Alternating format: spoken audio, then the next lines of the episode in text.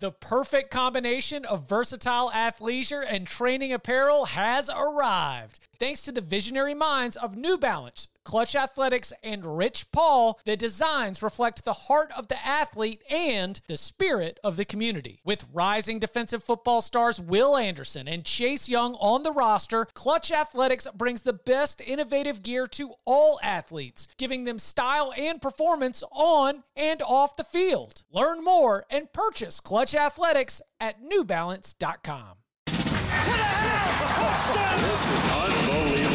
Welcome back to the Cover 3 podcast with your hosts, Danny Kanell, Chip Patterson, Barton Simmons, and Tom Fornelli. It's your call for the best college football coverage from National Signing Day to the National Championship and everything in between. CBS Sports presents the Cover 3 podcast. And welcome back to the Cover 3 podcast here on CBS Sports. That's Barton Simmons. That's Tom Fornelli. We've got Rusty Mansell, Dawgs 247, coming up in a little bit. The real story behind the Georgia quarterback room. Uh, everybody wants to know what's happening, what's been happening in that quarterback room, and what to expect from that uh, game coming up against Auburn, as well as the SEC as a whole. We'll get to that in just a little bit. Uh, but we begin with a headline stemming from that. And so yeah, JT Daniels is cleared. JT Daniels is somebody who, you know, Tom, you've been very, very bullish on him ever since the transfer. You know, you mm-hmm. you had that uh, I don't know if Jamie Newman's gonna be all that. You know, you had that sort of cornered early, and JT Daniels comes in. So now that he's been medically cleared, you know, what's your expectation in terms of uh, his what he could mean for this Georgia offense?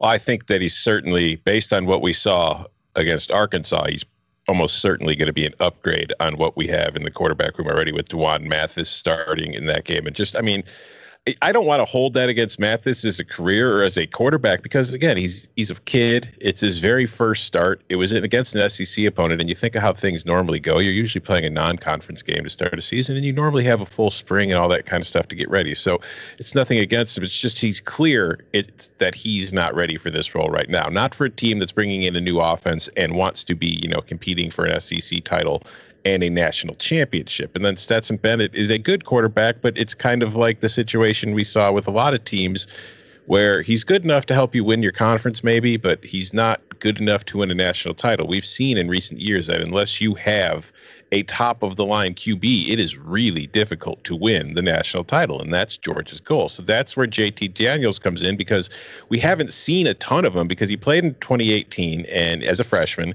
he completed about 60% of his passes. He had 14 touchdowns, 10 interceptions. Typical kind of freshman performance.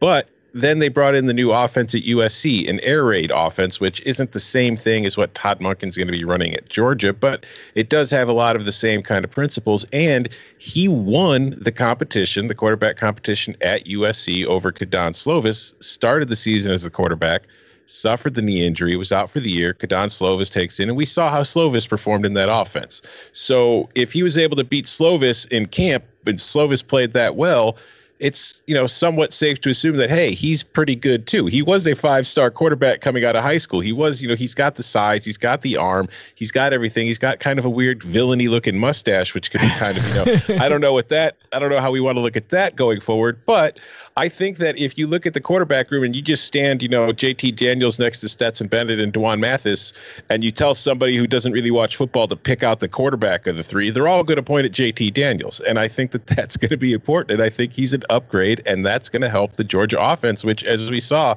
could use a little help. Yeah, I mean, I'll, I'll save I'll save the most of the JT Daniels talk for Rusty because he touched on it a little bit, but um, I don't know. It's it I think the key for for JT Daniels is is just being comfortable with his health, being you know being um, having that out of his mind, that uh, you know no distraction in terms of of um, favoring his knee or anything like that. And if he's if he's sort of fully comfortable with his health, if he's fully comfortable with his mobility and and um, I don't even know if it's his drive leg or his plant leg or what it is, but um, that's that's the key. I, I think if that's all all clear, then I would expect JT to be a pretty significant upgrade. So, uh, number one, the mustache is called intangibles, and it is a benefit. we we absolutely uh, consider that to be a deal breaker and uh, a tiebreaker whenever we're going through our quarterback ratings. Which, speaking of, Barton uh, opened himself up to or yes he has opened himself up to all of the, the, the criticism. He's opened himself i mean he's he's no stranger to this. You know you unveil a new set of uh 24/7 sports rankings and you've got to draw your sword and get ready for the the anger and the just just the the fire that comes from these fan bases as their commits move up and down in the rankings. But he's got some SEC quarterback power rankings based on week one performance. Now, I'm not going to uh, spoil, we're not going to just roll through the entire rankings, but I did see that Stetson Bennett, the fourth, OI 7 of 18, pledge class president, is, you know, right at above average, checking in at number six. So for you know, think with the idea of JT Daniels being cleared, with D'Wan Mathis maybe potentially getting an, another opportunity uh, to go out there after taking some hits and, and learning a little bit in his first game. You know, do you think that is is unnamed Georgia quarterback probably going to be like a top half? Is it seven or six just a spot that's reserved right now for a Georgia quarterback? You think, or do you, is there a, a higher ceiling out there? And I ask that knowing that the the names at the top, you know, your KJ Costellos, your Kyle Trask, your Mac Jones, like it's a it's tough to crack that ceiling. You know, what's what eh, is it? Where's the Georgia quarterback fit in the power ranking of the SEC quarterbacks? To to this point, I'm not sure Kirby Smart like the what Kirby Smart wants out of his quarterback is to land in the six to eight range in the SEC. you know, like if he's got a great one, you know, maybe you can sneak out to like four. But man, if you're taking enough chances, if you're being dynamic enough to be one or two, that ain't the guy for me. You know, if you are the bottom half of the uh, of the, the rankings, if you're 10, 11, 12, you're turning the ball over too much, that ain't the guy for me. If you are Stetson Bennett and you come in there and you complete a bunch of 12 yard outs and you you know you you're you don't turn the ball over and you're you're you, you hand the ball off really well and you win the game, you you know what? That's the thing for me because the the I mean ultimately one of the de, sort of delineations in the rankings after the week one is you know, who took care of the football. I mean, because outside of the top three or four, there's a it's a flawed group. No, none of them are none of them are perfect. But you know, Bo Nix, his game wasn't off the charts, but he threw three touchdowns and no interceptions. You know, he didn't make any big mistakes. He kept he gave Auburn a chance throughout, and that the defense you know gave them the ball enough times to to make a difference. And he you know he got the ball in the hands of his playmakers like Seth Williams, and so uh, that's in the SEC, especially this year with a lot of of quarterback sort of um, jostling there in in that sort of middle tier um, that's that's kind of all you need, and that's all Georgia seems to really want. Uh, I don't know if that's all Georgia wants because I guess they did go for the that they they took a, a swing. You know, they took a home run cut with D'Wan Mathis, and you know it was a whiff in week one. Maybe it maybe it doesn't look like a whiff later in the season, but Stetson Bennett just get out there and and you know what, figure out a way to hit where they're not. Get a single out of this guy and and let the defense do the rest. Uh, and I think I think Kirby Smart is very comfortable with that sort of a uh, that that sort of a profile. So, like, seriously, how hard was it though after the top three? It was impossible. it was impossible. I mean, it was. I tell you what, um, Matt Corral was a was a, a, more clear number four than I sort. of, I mean, I guess I should have realized that, but I guess you don't. Corral's the fourth best quarterback coming into the season, but you know his his day against Florida. I mean, even from a you know analytical standpoint, from all the the advanced stats and metrics, like he he had a great day. Now a lot of that was garbage time fourth quarter stuff, but he had a you know he had a really good day, and I I, I do wonder kind of how that looks uh, moving forward. I, I felt pretty comfortable with the top five in the order, but after Nix, it really was um, you know it's just I, I don't know I don't know how you you really definitively evaluate these guys. You know, Shawn Robinson completed like 76% mm hmm of his mm-hmm. passes. Um, and so, but a lot of that was you know garbage time, and a lot of Yeah. that was first quarter nothing completions, and so um, it's uh, and and hey, I had Ken Seals Your guy. really my guy really low um but i mean ken seals i thought was just you know he just gives vanderbilt a chance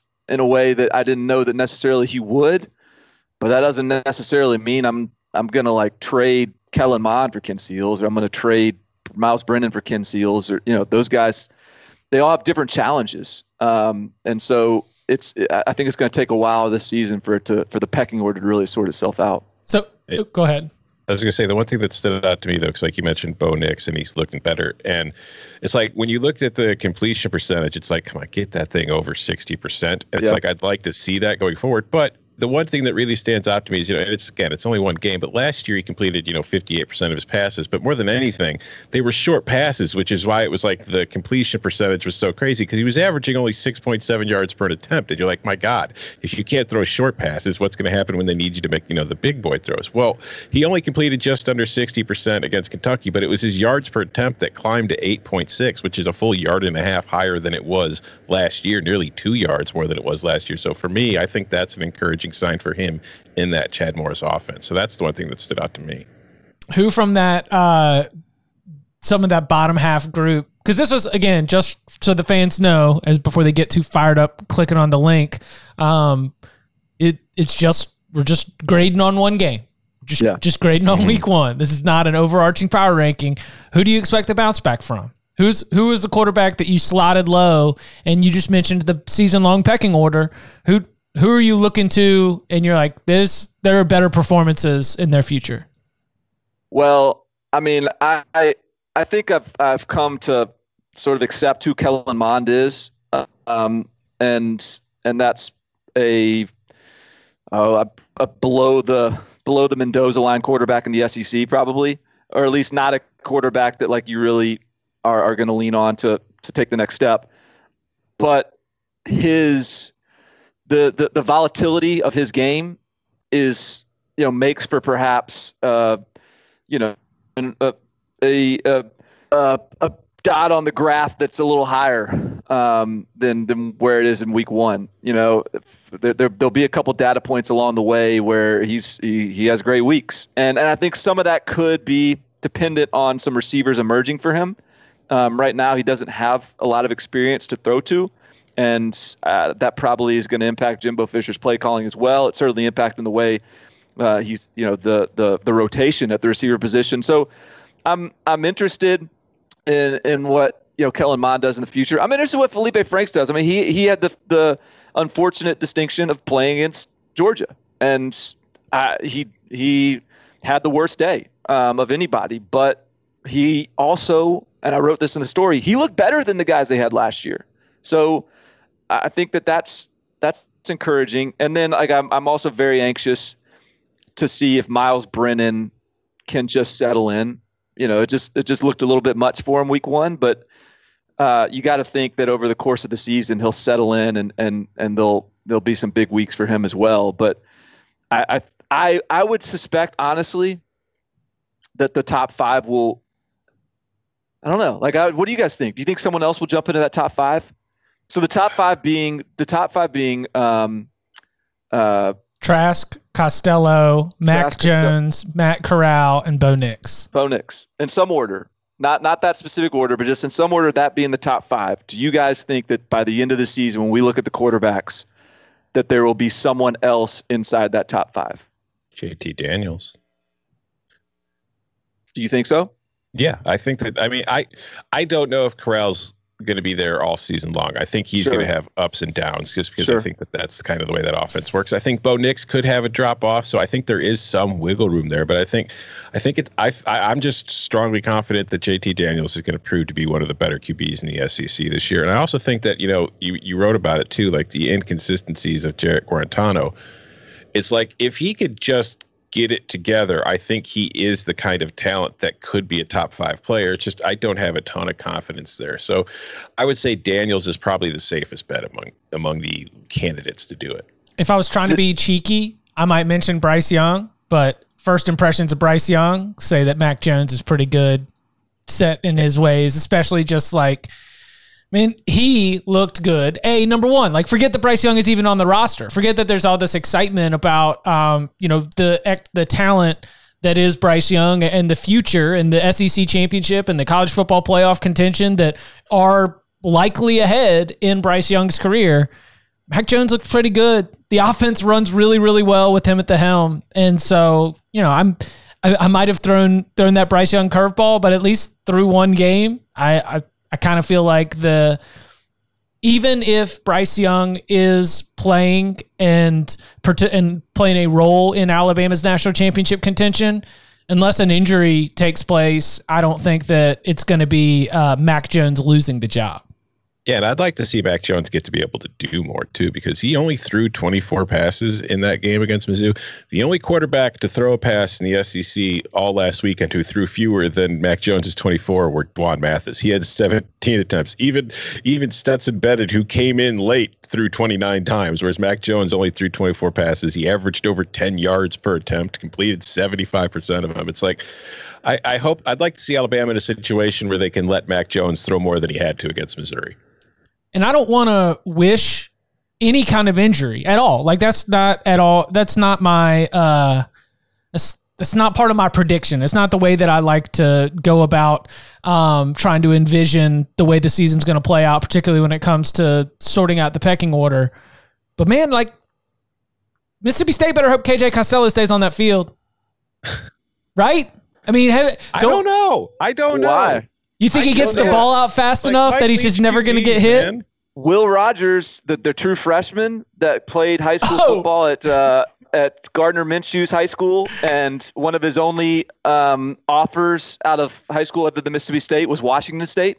Uh, he is their he's their backup, and he he he was getting all kinds of positive reviews in the preseason, and so I'm not like I don't know maybe you know maybe that's the same positive reviews that D'Wan Mathis was getting. But I, I think there's there's I, I, wouldn't rule out the idea that Kate's backup is capable of of getting it done as well. So your argument yeah. is not that the air raid allows KJ Costello to avoid getting hit because it gets the ball out fast. Your argument is even if KJ Costello misses time, you can just plug him in. Any backup, yeah. let's go. Yeah, I mean it's it's Mike Leach. I mean, look the names of guys he had who had huge monster seasons at Washington State. Anthony Gordon, you know, uh, Gardner Minshew obviously has proven proven to be pretty good. He's still playing in the NFL, but like Luke Falk. But we didn't know Gardner Minshew was good before he started. Like Gardner exactly. Minshew was a career average quarterback at exactly. ECU that was about to be the third stringer at Alabama and go into coaching. Yeah, like, that's, that's, who Gardner Minshew was when he showed up at Washington State. Like honestly, Chip, I think you could show up at you know in Starkville put some pads on you, and I feel like Mike Leach could still have you completing at least sixty percent of your passes on one weekend if you give him a couple weeks. Maybe I got like. I, I, I, don't have the best pass beyond like seven to ten yards. I got to be honest. You don't need you to. Guys. You know that's the beauty of Mike's offense. Crossing routes. Have, Mike has had a lot of weak armed quarterbacks, and Mike has been openly saying he's like he doesn't care about arm strength. He says if you could throw an accurate football, you're going to work just fine for him. My swing speed Plus, is straight from the uh, senior tour now now that everyone's seen what Mike Leach's offense looks like against um, press man coverage, you're going to get nothing but prevent zone defense anyway. Mm-hmm. So you just all you have to do is toss it out to the back and throw the little mesh underneath routes. Could see a lot of quarters, buddy. You just toss to the running back in the flat, you'll be fine. The Drew Brees game plan: just toss to Alvin Kamara. Yeah, if it's Kylin Hill or Alvin Kamara, I'll be good. Go get me those YAC yards. Let's do it. A uh, little bit of news from Monday night. Shaun Wade, Wyatt Davis, uh, you know, defensive back, superstar for Ohio State. Wyatt Davis, key piece of that offensive line, both seemingly bound for the 2021 NFL draft, not choosing to participate in whatever winter or spring season might or might not happen. All of a sudden, Big Ten's back in, and Shaun Wade and Wyatt Davis have been cleared, uh, according to head coach Ryan Day. So without a doubt a boost shot a, a, boost for a team that we were already ready to pencil in to national championship contention but you know sort of built into this i wanted to get the you know, just just throw it out there. Like like when are we when are we going to really start digging in on the Big Ten, right? Because the SEC just got started. It feels like we got a couple weeks under us, and we don't have it coming until that October twenty fourth weekend. How do, how do we want to roll this out? Like, when do we want to start digging into Big Ten win totals? When are we going to really start doing that? Because you're going to need to be ambidextrous in your brain. You're going to need to be doing preseason previews while doing midseason analysis. How, how are we going to approach these next couple weeks? I, I mean, we we've like it'd be nice to have a Citadel week this year. We don't. We're not getting it. Yeah. there, if every weekend's like the one we just saw, it's going to be hard to to steal our attention away. Um, I don't know, Tom. That's your that's your neck of the woods. How you gonna how you gonna carve it out? I mean, I'll be there. That's I can do it all, baby. I mean, I've always done it that way. I'm able to watch everybody, but it's it's just weird to me. Like, it's not so much how am I going to be able to pay attention to it once it starts. It's just, oh yeah, that's right. I have to keep remembering because it's like there was a part of me that when the Big Ten and the Pac-12 postponed, you kind of just had that mental part, that mental breaker is like, all right, they're not playing this year. So I kind of accepted that and just moved on as approached. all right, so this is what we have to worry about. This is what we have to do. So now, like you're saying, Chip, I've got to kind of dive back into like all that information I had about all these teams that I'd kind of just pushed out because I was like, well, I don't need it anymore. So now I'm diving back in, trying to study up on them as I'm trying to, you know, pay attention to what's going on. And you're right, it's not, it's not easy, man. But it's like I will say, you know, I'm happy that Ohio State finally has a talent infusion onto that roster. I mean, it is going to be weird, like when as we just week after week are like, you know, Oklahoma, Texas, and Clemson, Notre Dame, Miami, and Alabama, Auburn, LSU, Georgia, Florida, and then all of a sudden, like, you know, Indiana, Illinois pops up on the slate, Mhm. and like, oh, Oh. Purdue's playing Nebraska this weekend or whatever it is. It's like that's going to just feel a little bit odd. I'm I'm Game of ready the for week, it. Illinois, Indiana. I cannot wait for one and zero Penn State to jump like the six and two team in the top ten. Like that's that's what I'm here for. I'm I'm ready for all of it. that. They haven't even played. Like the AP poll this week, I, I, it's like okay, well we could put them back in. So they're started like the voters are just knocking out all these teams that they've been ranking. It's like they won, and they're still knocking them out for teams that haven't played yet. I'm like, come on. I love it. Give it to me. I want to feel it. Uh, Iowa's looked really good in practice. I'm going to put them at 19. Get out of here, Cajuns. so I was I was starting to lay out our schedule, and I was thinking, you know, we're gonna have some camp buzz coming up in a little bit. I know. the Big Ten is starting camp like this week, right? It's it's right around now. If it's not this week, it is within the next seven days. The Big Ten is officially opening its preseason camp. So we will have camp buzz and we'll be counting them up with win totals at the same time as we're doing locks and instant reaction Yep. get ready. Uh, speaking of the the disjointed calendar, I am willing. I don't know. I can't. I can't guarantee here on September 30th that uh, that I'm going to have the best record of the group, but I can guarantee that I'm going to be all about Colonial Athletic Association locks when it comes time for the CAA spring season. So the news came out uh, on Wednesday that they will play a six game conference schedule that includes the option for schools to add up to two non conference games during the 2021 spring season. Uh, it will run from March 6th to April 17th. Each team will receive a bye week within the seven week time frame. I mean, this is going to be. Uh, I, I think it'll be more exciting and more fun, and I will be more uh, entertained by it than XFL, without a doubt. And so, yeah, I'm I'm ready to do some CAA lock March Madness, baby, CAA locks. So Colonial uh, Athletic Conference is just pulling. It's it's James Madison. It's Albany, Villanova, New Hampshire, Tal, Maine, Elon, Richmond, Delaware, William and Mary, Stony Brook, and Rhode Island. Rhode Island, who was eight, 0 and 8 in conference last year and had three guys at the NFL combine. Right. we have we have. Should we be Rhode Island a Rhode Island podcast? We got. Are we going to all draft a Colonial Athletic Association team Uh, I mean, as our as our as our as our rooting interest? If so, You guys don't have that sort of fandom in you. What kind of hesitation was that? Well, I, I just I'm wondering if Elon is too easy because the phoenix rises from the ashes, and so can the CAA as it comes back in the spring. Like I don't I don't want to go totally homer. I would say my backup would be William and Mary. My uh my neighbor pitched for William and Mary a little while back, so maybe I'd be able to get some insight into the football program there. Those would those are probably the two on my scouting board. I'll probably go Richmond just because there's not enough teams named the Spiders in sports, so you got to reward them when they exist. Richmond was Richmond was a school that I wanted to get an offer from coming out of uh, high school, and they they they didn't offer me. So, So- I've got I've, I've so I'm So who's we're Richmond's rival now. I want, I want Richmond's rival.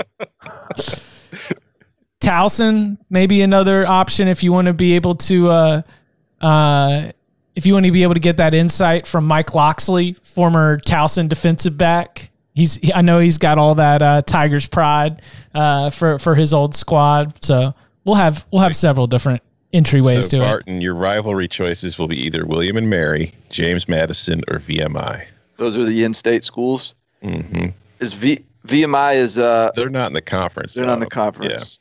So James Madison or William and Mary. I would love to have VMI, just a rivalry military school. Not not the cadets, but the Keydets. Key debts. What's up? Yeah.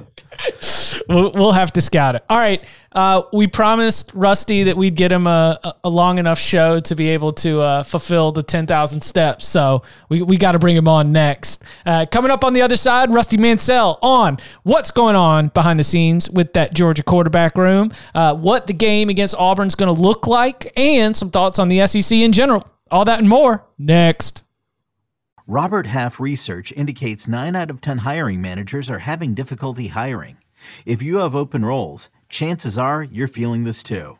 That's why you need Robert Half. Our specialized recruiting professionals engage with our proprietary AI to connect businesses of all sizes with highly skilled talent in finance and accounting, technology, marketing and creative, legal, and administrative and customer support. At Robert Half, we know talent. Visit RobertHalf.com today. This episode is brought to you by Progressive Insurance. Whether you love true crime or comedy, celebrity interviews or news, you call the shots on what's in your podcast queue. And guess what? Now you can call them on your auto insurance too with the Name Your Price tool from Progressive. It works just the way it sounds. You tell Progressive how much you want to pay for car insurance, and they'll show you coverage options that fit your budget. Get your quote today at progressive.com to join the over 28 million drivers who trust Progressive. Progressive Casualty Insurance Company and Affiliates. Price and coverage match limited by state law. And now is our pleasure to welcome back to the podcast a, a longtime friend of the show from Dawgs 247. It is Rusty Mansell. Rusty, this has been for you a a chaotic season, right? Because you're trying to keep track of, of high school football. You're trying to keep track of um, both everything that's going on in Georgia, the SEC, and the Southeastern Conference. You know, uh, the whole footprint. Then how, how about this? How are you doing right now as we sit here uh, on Wednesday, looking ahead to uh, Week Five, Week Two of the SEC play? It's a new appreciation because when you go into the summer and you're not sure you're even going to have high school football, then you're not sure. You know, there was a week there in August that we didn't think there was going to be any football. I mean, at any point, uh, with that day, with with you know all the news that came down with the the uh, Pac-12 and Big Ten, like what's going to happen. But I have a new appreciation for for it, and and this SEC schedule, man. I know these coaches hate it. I mean, they absolutely hate it behind the scenes. But for us as fans and and journalists and stuff, man it's great every week to know that every game's important and there's some big games on tap every week. So what does I mean? You you mentioned the coaches hate it, so let's let's dive in right there. Like what what what are the coaches saying about you go from uh you know all of a sudden second week of the season we're gonna have Auburn and Georgia, a game that I guess correct me if I'm wrong. We were expecting it to be earlier than the November date this year already on the 2020 schedule, but I mean goodness gracious, second game out of the gate that is uh that's something else to try and get your team mentally and physically prepared for that kind of test. It's almost like when it, take for example, say Georgia plays Presbyterian or you know Clemson plays Citadel those weeks. Those are, for lack of better terms are off weeks. You know, Right. You, get to relax a little bit. You get to worry about your depth. You get to see your younger guys. It's a noon start. You may have 20 prospects there. You're going to get to go home and watch Saturday night football. When you have 10 SEC games, and I think Texas A&M is a prime example, their fan base thought they were about to just beat down uh, Vanderbilt, and Vanderbilt plays a hell of a game. That to me, that sets the tone. There are no look at Georgia. Who would have thought Georgia and Arkansas, Texas and Vandy were both seven and five at half? I mean, that, that sounds like the Yankees and Braves. You know what I mean? Seven to five at half. Uh, so it tells you every single week in the SEC, you better legit buckle it up because everybody's here to play, and it's ten straight weeks, which I think the coaches uh, they don't have that luxury of that extra week before the big rivalry weekend. It's just a totally different scenario. And uh, I- I'll just say this: I I talked to a lot of coaches from around the league. Not a big fan. Fans absolutely love this. Nick Saban wants it though. Yeah, whatever. He can say what he wants in public, but I can promise you this: that Nick Saban loves that whoever they play. Western direct- Carolina, right? And it- Western Carolina comes down the Catamounts. yeah, I mean, it's just they can say what they want publicly, but this is a no BS podcast here, so I'm telling you right now, he don't like it. I'll answer for him. I guarantee he doesn't like it. Um, well, you, you look, Rusty. Here's the you know the thing that I wanted to talk about. You could you could get off the podcast after this question for all I care. This is really all I want to talk to you about. This is the purpose of you getting on here. I want to hear from Rusty Mansell. Uh-oh. what the hell the Georgia quarterback room chronologically Ooh. has has looked like and felt like when you go back to the Jamie Newman transfer because there's been a lot of speculation. Sure. Chip and I have made our guesses. You know, we were talking on the on the podcast. We're like, oh, hey, J- Jamie Newman's going to be the next Joe Burrow, and and then it's like, well, JT Daniels is coming in, man. It's going to be a great battle, and then it's like, well, D'Wan Mathis. He, he would have beat them all out anyways, and then D'Wan Mathis sucks, and then Stetson Bennett comes in, and Stetson Bennett's like, well, Stetson Bennett, may, you know, maybe Stetson Bennett's just Jake Fromm, and then and, and now we got JT Daniels maybe going to come out again this week, and oh, is JT Daniels going to light world on fire, or are we going to find out why D'Wan Mathis got hyped because JT Daniels was the guy? oh, Like, I want to know the real story, Rusty, the real story about what the quarterback room has been like at Georgia, and and and and sort of what our expectations maybe can be for this weekend. I tell you, Barton, they were both married men, but if we were back in the day single men, you want to be the quarterback at Georgia because the hype around you every week, no matter it's great. Because if you have a bad week and you're starting, somehow you're going to get some hype. But listen, I think the D'Wan, let's just get to it. D'Wan Mathis. And and we rode on Dawgs 247. Uh, my man Jake rode, very connected, that staff. We're, we're very connected, I would say, um, to the pulse of what's going on there. And I'll tell you this Jawan Mathis had a really good camp. He had some highs and he had some lows. This kid's athletic now. Mm. But the question is, what would he do on Saturdays? And and what he did Saturday was not uh, good at all. There was not too much there to say.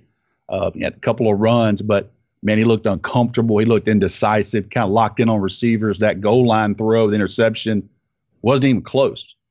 He took a hit out of bounds, and, and you're going to have to learn. And then he kind of comes up short on a scramble. Those are things that maybe shook him a little bit. But at the end of the day, when Stetson Bennett came in, the offense was totally different. This guy was in control.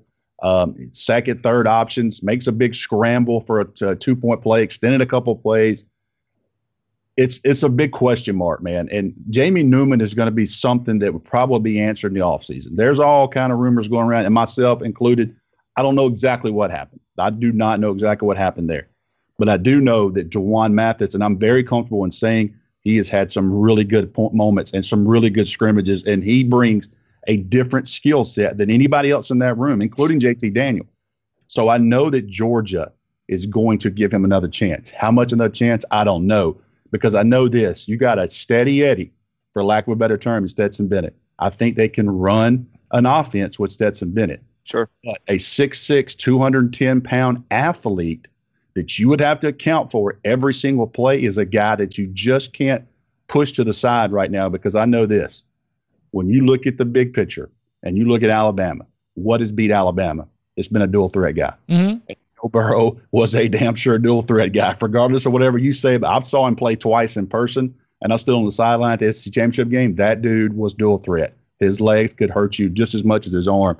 So I know that Kirby Smart knows if we're going to slay that dragon, what we need to have, and the guy they have potentially in that room that fits that mold is D'Wan Mathis. What has been So the? go ahead. Well, I, I just to to follow up then because we I think uh, you know I I get it. I get why like there's there is optimism and and sort of hype around certain players, but the the reality is the reality is which is we none of us really know until they play and the lights are on and the bullets are flying. That's right. And in a way, even though we've seen JT Daniels before at USC, Yep. in a way that like that that is consistent with with with JT Daniels. Like we we don't really know what we're going to get with JT Daniels. I assume we're, we're seeing JT Daniels this weekend. Do you have hunches as to what we can expect there? Do you think that this is because freshman year JT Daniels was just okay? Really, I mean, it was a tough situation, so it's hard to blame him. Yep. But he was he was just okay. Yep. Um, but he's talented, and I, I, I'm just curious if if JT Daniels is if there's any clarity into what Georgia thinks they're getting in JT Daniels when he trots out there. I think that you hit that right on the head. There was there's still some questions on him. The ceiling there is high because we've all seen that arm. We all saw the high school. We got to see him at the Adidas All American game. We know what potentially he can do. Now, has he done it, put it all together as a total package? No. He's also been hurt. He also been through 11 month rehab. He also had to have his knee cleaned back out a second time, I think, in late April. Uh, had some soreness in late August. So there's still some things there uh, that are question marks for JT Daniel. Obviously, if you want to say arm, I think he is the arm in that room. Um, kind of that alpha guy coming out of high school, got a little California swag to him a little bit, walks in with the head bowed back a little bit type guy, and that's okay uh, if you back it up. So, you know, there's some intangibles about him that nobody else in that room has as well. So, I'm not real sure again because Georgia wasn't a thousand percent sure what they had on D'Wan Mathis. Would JT Daniels get in this weekend? I think right now he's just a little bit behind. Listen, this kid's went through an 11 month rehab, man. He got released on Monday. Doesn't mean he's out dunking and doing windmills. That means he can shoot a layup lane a little. I think people kind of underestimate that clear. So I think right now to trot JT Daniel out against Auburn is probably not JT Daniel's best interest and probably not Georgia's best interest. That, but I, I mean, is it? Doesn't that what every Georgia fan wants to think is that he's doing windmills?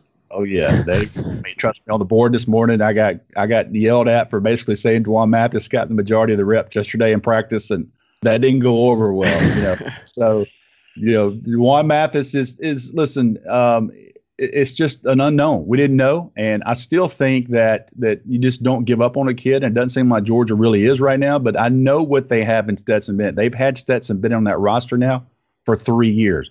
And Kirby Smart had to bring him back on scholarship. What people don't know, he was silently committed to Billy Napier at Louisiana Lafayette. Mm. Georgia came in at the last second, and for Kirby Smart to get him back, he had to put him on scholarship. And I'll tell you what, Billy Napier's doing a hell of a job evaluating guys right now. As Barton knows, uh, that roster is pretty stacked. So says a lot about him. I think Georgia has a really good grasp on Stetson Bennett and what they can do with him. There's still some guys, quote unquote, may have a higher ceiling than him. Let's see what Georgia does with with JT Daniels and D'Wan Mathis. What about the offense as a whole? Because you know that Todd Monken came in as a a symbol, really more than anything, as the you know Kirby Smart and the Georgia offense was about to take all these steps forward. Then you've got the the spring practice is impacted. Your offseason workouts are impacted. Your preseason camp just sort of turns into this, you know, just dodging protocols and taking tests, doing everything you can. So the install, without a doubt, has not been anywhere close to what Todd Monken would want. So how what kind of sense have you gotten from the, either that coaching staff or the players on you know whether what we're seeing in 2020 is anywhere close to what has been imagined uh, with Todd Monken coming in? Two things I've said about Georgia the entire offseason consistently. This defense will be the best defense Kirby Smart may have at Georgia. It, it may be the best defense he'll ever get to coach at Georgia. Offensively, man, they lost a ton. I'm talking Isaiah Wilson, if he can stay off Broadway, was a first round draft pick. Uh, Andrew Thomas, who is a starting left tackle for the for the Giants and doing well. You got Solomon Kindley, who's starting for the Dolphins. Oh, by the way, D'Andre Swift, who had a hellacious drop week one, has come back and had two good weeks. I mean, those are huge pieces of the puzzle. And let's not skip Jake Fromm. Whatever you think about Jake, I guarantee you, Georgia fans got a different respect at Jake Fromm Sure. right now than they do what they did the last couple of years because he was consistent. He won games and he didn't turn the ball over. Uh, so, you know, they lost a lot of pieces. So I think it's kind of unfair right now to say where this offense is because, you know, no spring practice, limited summer, limited camp, new quarterback, new system right now. Man, they are replacing a ton of key pieces. Now, they got talented guys. This wide receiver room is an upgrade from last year. No question about it. They got some absolute, really, really good players as freshmen, but it's going to take time for those guys. You bring in a quarterback. I think you're going to judge this offense where they are week seven, week eight, week nine. Unfortunately, Mhm. week two, three, and four is going to be World War Three games, Auburn, Tennessee, and Alabama. So you have to find out real quick. And I think Georgia fans have to understand what they lost, man, because they lost guys that are starting in the NFL. What about the what about the bread and butter, like the the, the ground game, right? Because you, you like your running backs, and that offensive line has been recruited so well, you know, ever since Kirby Smart got there. And yes, we got Matt Luke coming in for Sam Pittman, but I mean, shouldn't shouldn't I still have a, a high expectation for the way that Georgia can lean back on that ground game as a way to complement a fantastic defense and be able to still compete at a championship level, even as the rest of the offense sort of gets its feet under it? Yeah, they've got to this week. They've got to establish a running game. The second half, you know, kind of, I couldn't really tell what they were trying to do the first half. They throw a couple series, and they would try to run a couple series. Kind of throw James Cook out there and kind of do a few things. I think Georgia has got to find an identity. I think this week you definitely better identify yourself, uh, create an identity playing Auburn. Uh, I think they want to run the ball. I thought Zamir White made two runs last week. This is the first time I have seen him since high school not look stiff, not straight line power. I mean, he made people miss. He had a jump cut in the in the goal line area that scored, and I thought, wait a minute, that's kind of the Zamir White we all saw in high school that we all thought was so special uh, before the two ACL. So I think he's a guy uh, moving forward. I think also Georgia made a change. They took Warren McClendon to right tackle, took out Owen Condon, and when they brought Warren McClendon in, they put Warren Ericson at center and Trey Hill at guard Okay. they're mixing and matching. You know, they, look, they didn't know what how these kids are going to react. You know, so they're trying to find their identity there. Matt Luke working in some new guys. They've got some talented young offensive linemen. Uh, Sam Pittman did not leave that room empty by any means, but I'll tell you this: they got to find the right pieces to work together. But they have got to establish run. I look for Kenny McIntosh, a guy that I really like out of South Florida. I think Kenny McIntosh is going to be a guy that's going to get more touches this weekend, uh, maybe even more than James Cook. How do you how do you see the matchup with Auburn specifically? What's um what are some of the key inflection points and, and what sort of is going to turn that game? What what are some of the key matchups you're keeping an eye on? Just kind of kind of give me some of your overarching uh, points of interest there. You know, for whatever series, this kind of reminds me of what Florida did to Georgia for a long time. For about 20 years, Florida Georgia fans just just couldn't handle it because they could not beat Florida. They couldn't beat Spurrier. I mean, they just couldn't dial in how to win those games. And listen, you go back. I went back yesterday, um, and you go back 2018. You go back 2017 SEC championship because I was at the Auburn game 2017. There, they absolutely kicked Georgia's rear end up and down the field. Georgia ranked number one in the country. I think they came in and Auburn was buckled up and ready to play. Georgia comes back in the 2017 SEC championship. Obviously, different setting, different setting. Hard to beat a team twice. I know that all the, those things that go into it. You take 2017, 2018, and 2019. Auburn's had 36 offensive possessions. You know how many touchdowns Auburn's had in those three games? Four. Four touchdowns. 36 possessions and four touchdowns. This is the best team that Auburn's going to face defensively for Georgia. They have faced yet. This team, and I, you, Barton, I steal this word from you because I think this is the best way to describe it. Georgia will absolutely suffocate you on defense. They are big, they're fast, they're long. Seth Williams had a big game against Georgia last year, but you know who didn't? Schwartz had Schwartz and and um, Stove had 10 catches for 66 yards in that game. Those other guys shut those guys down. So I think Bo Nix is going to have to have one of his games. I really think Bo Nix is on the cusp of taking that next step.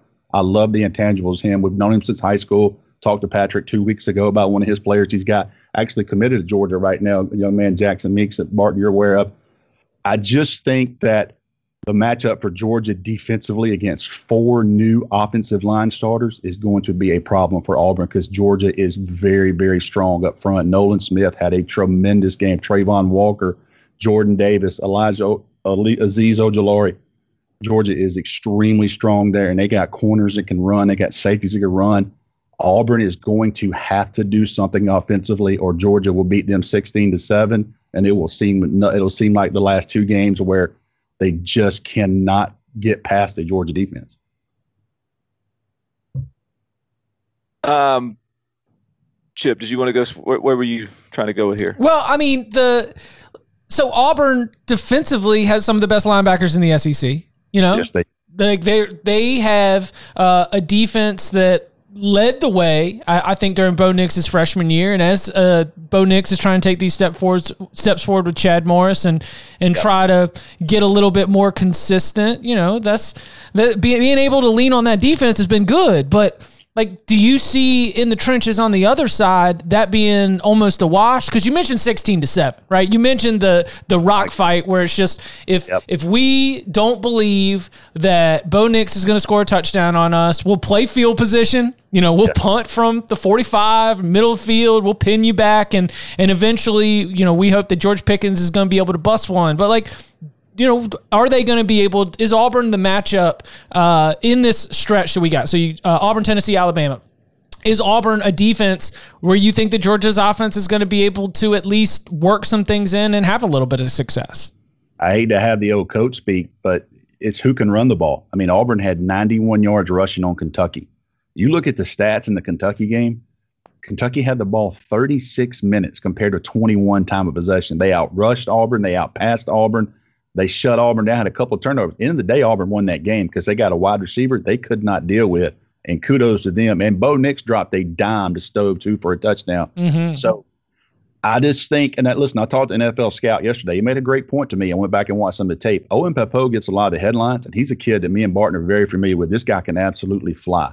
But Zakoby McClain, another kid from Valdosta, Georgia, can absolutely fly as well. They got two linebackers that can go sideline to sideline. So Georgia is not going to be able to just, uh, you know, Zamir White left, Zamir White right, and outrun these guys. These guys will get downhill on you in a hurry. But they also lost Marlon Davidson and Derrick Brown, who were two NFL freak shows. I mean, those two guys, we, we've covered them in high school. Derrick Brown specifically. Uh, I, I tell you what, I went to get Derrick Brown one time for a junior all star game. I had to meet his mom and dad to get him a ride to practice. So I will meet him. I knew this kid was bad when I saw him six foot four, 310 pounds, bend and get out of the back of a Ford Taurus. I, was, when he got out of the back seat of a Ford Taurus, I said, This dude is a bad man. And uh, he obviously at Auburn, he was something else. And I, I just think right now, I mean, I'm trying because I'm I'm always that guy on our site, and they hate me for it. You know, I'm always the guy that predicts the game a lot closer than what it is.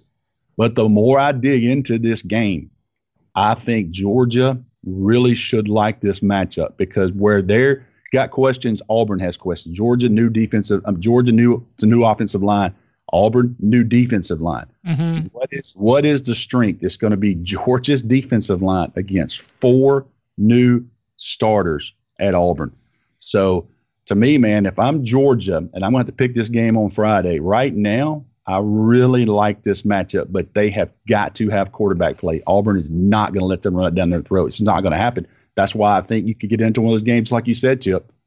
They could absolutely punt the ball all day long and say Bo Nix and Auburn's going to have to beat us. Dare you to, you know? Yeah, and that's they did last year. They, and listen, now they almost did. They came back late right. last year. Came back late. Georgia had a turnover, and they almost flipped that thing around. Uh, and, and, and that's been kind of the mo about Kirby Smart. Can he put a, put away teams? The Florida game last year. You go back and think about the Florida game. Georgia pretty much dominated that. At the end of the game, Jake Fromm had to drop a ball to Eli Wolf to keep possession to win that game. So they've got to learn to put teams away like that. Uh, we'll see, but it's all come out to quarterback play for Georgia. I think is how this game's going to go because I really, as I dig into this, I really like this matchup for Georgia's defense.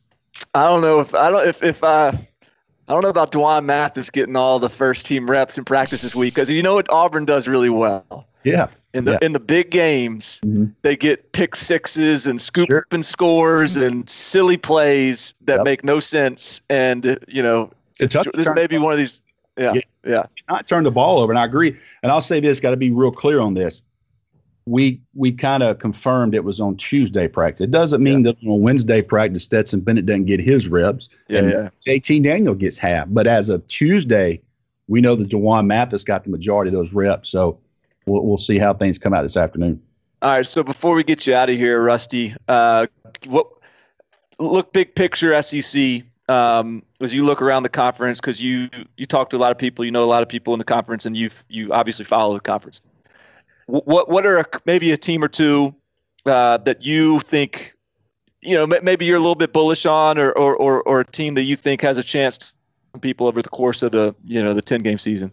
I think that two things, and I'm really going to go on a limb here. Alabama is damn good. I know that's going to shock some people, but when I watched those first couple of series, you know, I, I, I told people this when I sat in Phillips Arena in 2017 for the national championship game. When Georgia walked in on media day that morning, I said, "Yeah, they got some guys. Georgia, they're, they're big." You don't realize how big Alabama is until they walk in as a team, and they look like that again. And you know, they had some pieces, but man, they're so big, so fast. And, and Mac Jones, man, I know he wasn't. Everybody had the everybody had the eyes on the five star, but man, he looks great. They've got receivers. I think that that's all not news to anybody. I think Tennessee's a team that I'm very interested in, and I've said this from the start. Jeremy Pruitt is flipping that roster. It's going to come down to one thing for me, and that's quarterback play. Can Jarrett Guarantano make those plays against Georgia, Alabama, and Florida? Made a couple throws in there, and they had a hell of a third down conversion the other night when a one-handed catch by their wide receiver. By the way, you know, my guy, but I thought Mike Bobo did a great job. I thought Collin Hill had a great game. His first game, they're they're undermanned, man. They had a chance at the end there, South Carolina, but man, they got a brutal schedule. Uh, I thought the kids at Arkansas played big time for Sam Pittman. Somebody told me this last week, and it really made sense to me. This is their Erk Russell at Sam Pittman. I truly believe that for from the Georgia perspective, these kids are going to run through a brick wall for Sam Pittman.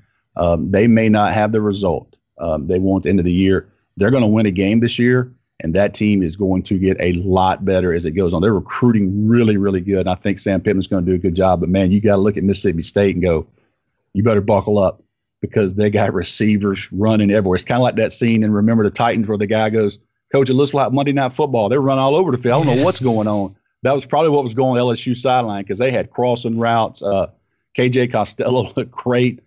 Mississippi State's that team that you probably don't want to lock up with right now because there's not a lot of tape. You know, you have to go back and watch those um, Apple games and all that kind of stuff now, the Apple Cup. But Mike Leach, man, what a what a introduction to go into Baton Rouge. Well, if I told y'all last week that Mississippi State was going to have nine rushing yards, I don't care what happens. They're not winning that game. Right. And they did almost by two touchdowns. New SEC baby, bringing the bringing the West to the southeast. I tell you what, the uh, on Tennessee, I think that that team, like they should be scouring the transfer wire, and if they get if they get them a grad transfer quarterback Yep. that can play next year, Yeah. that that could be that could Hey. be a scary deal for the rest of the conference. They came this close to getting JT Daniel. This close. And, and Well, he wouldn't be playing right now, apparently. Well, I mean, you know, you know, and, and he had you. They almost got him, so it tells you Yeah. what you're answering. They know right, right. I got you. we Yeah, need that guy. yeah. So they recruited JT Daniels extremely hard, and you know, look, it created a what the hell's going on at Georgia when they brought him in. Can you imagine Peter Brunt came to Tennessee in June June the first? Like everybody went, wait a minute, what? What's going on here? So. Uh, it tells you that that um, that they're thinking the same thing, and it's all about quarterback play for them, man. Because I'm telling you, they got speed, they got the right guys. Uh, you know, they're going to get better in some spots. But you know, listen, nobody, nobody knew if Jeremy Pruitt could do it on game day. Nobody knew if Kirby Smart could do it on game day. Sure. Not one person questioned could Jeremy Pruitt, Jeremy Pruitt recruit because he was an alpha recruiter. He knew how to do it. He could coach. And it wasn't going to take him long to get this roster the way it's looking. It's going to come down to Tennessee to quarterback play there. And they come to Athens next weekend. So there's going to be a lot of questions answered for Georgia this week. How are they offensively? But they'll have another tough challenge next week when Jeremy Pruitt and the Vols come to town. Do you think that Lane Kiffin is more intimidating or more, or more uh, sideshow? Is he more entertainment, or is there a lot of substance to what the Rebels can be right now? I think that Lane Kiffin's a hell of a play caller. I think he is an absolute hell of a play caller. I think he's got some guys out there that's going to cause some issues. They're going to work some things out. Florida's a great football team. I think he said in his press conference, one of the top four or five teams in the country, maybe, and he's probably right. Uh, I think Lane Kiffin is that guy off the field. He's who you think he is. He's chill. He's probably flip flop guy, cargo shorts, you know, Corona extra lime guy on the beach. You know, he's that guy. But when it, when it's when it's Saturday He's buckled up and he's calling plays. And I'm telling you right now, he keeps getting jobs because of that, because Mm-hmm. people understand this guy is an offensive mind and he can call plays. because they're going to get somebody right. I mean, this is yeah, this is this is not a, a team that where they're going to be what just counting a couple wins on their hands. Like there's there's one top team that he's going to be able to have it all come together. Elijah Moore just you know tore up that Florida secondary, and you know Matt Corral is showing that he is taking a bunch of steps forward uh, defensively. A lot, a lot. DJ Durkin's got to bring that crew up and get a little bit more consistency, but. Um, I don't know. I've, I, am I misguided in thinking that? No, I think they're I, absolutely. You know, I thought Texas A&M might be that team that kind of took that step. I don't know where. You know, look, Vandy. Who knows that Vandy may have circled the wagons and they're a lot tougher than people think. I'm just not real sure on Texas A&M, but I can tell you this: if they can't get it together, preseason, looking at Mississippi State and Ole Miss, their fans probably chalk those up as W's. Probably a little bit nervous right now because that's going to be a different scenario if you cannot score points on those teams. He is Rusty Mansell. You can check him out. All the work, Dawgs247. Rusty, a pleasure as always. I heard the sweet whispers of an under from your game analysis. So I think, I, I mean, listen, it's what I live for. I live for those 16 to 7 field position games. I, I, I want old school SEC. Get Mike Leach's air raid out of here. I, I like to see uh, the fist fights and the barroom brawls. So we'll, we'll have to see on the, uh, the locks pod when we're making our picks later in the week. But, uh, but man, this, uh, is, this is my this is my cover three. Uh, I guess uh, admit guilty here. You guys are my walking pod. Okay, so I listen to you if it's 44 minutes or if it's 103. So I don't need any emergency pods because that just gives me about a lap and then I come oh, back. you need more. I need at 50 to 55 minutes to get my damn steps in, and this is my go-to pod now. Rusty, you're telling on yourself. You, how old are you? You just have, your, your workout is just a walk, just a casual walk. Go get on a bike, man. Get a little jog in. Get that, that sweat. You know, come on now. You can do better than a walk. Let me tell you something. I can go up to this counter right here and pull out a state championship ring that was 50 years ago. And I peaked right there. A six foot, 190 pound tight end that ran a 5 340. I peaked in. So I'm trying to get 10,000 steps right now. hey, walk team. I'm right there with you, man. You know, I got to, got Hard to to, find out sooner or later. yeah. Well, I don't do anything. I, yeah, walking's better than what I do. You will. You'll wake up in the morning and you'll smell a cookie like four pounds come on you. Uh, thanks, Rusty. Appreciate it. Thanks, guys.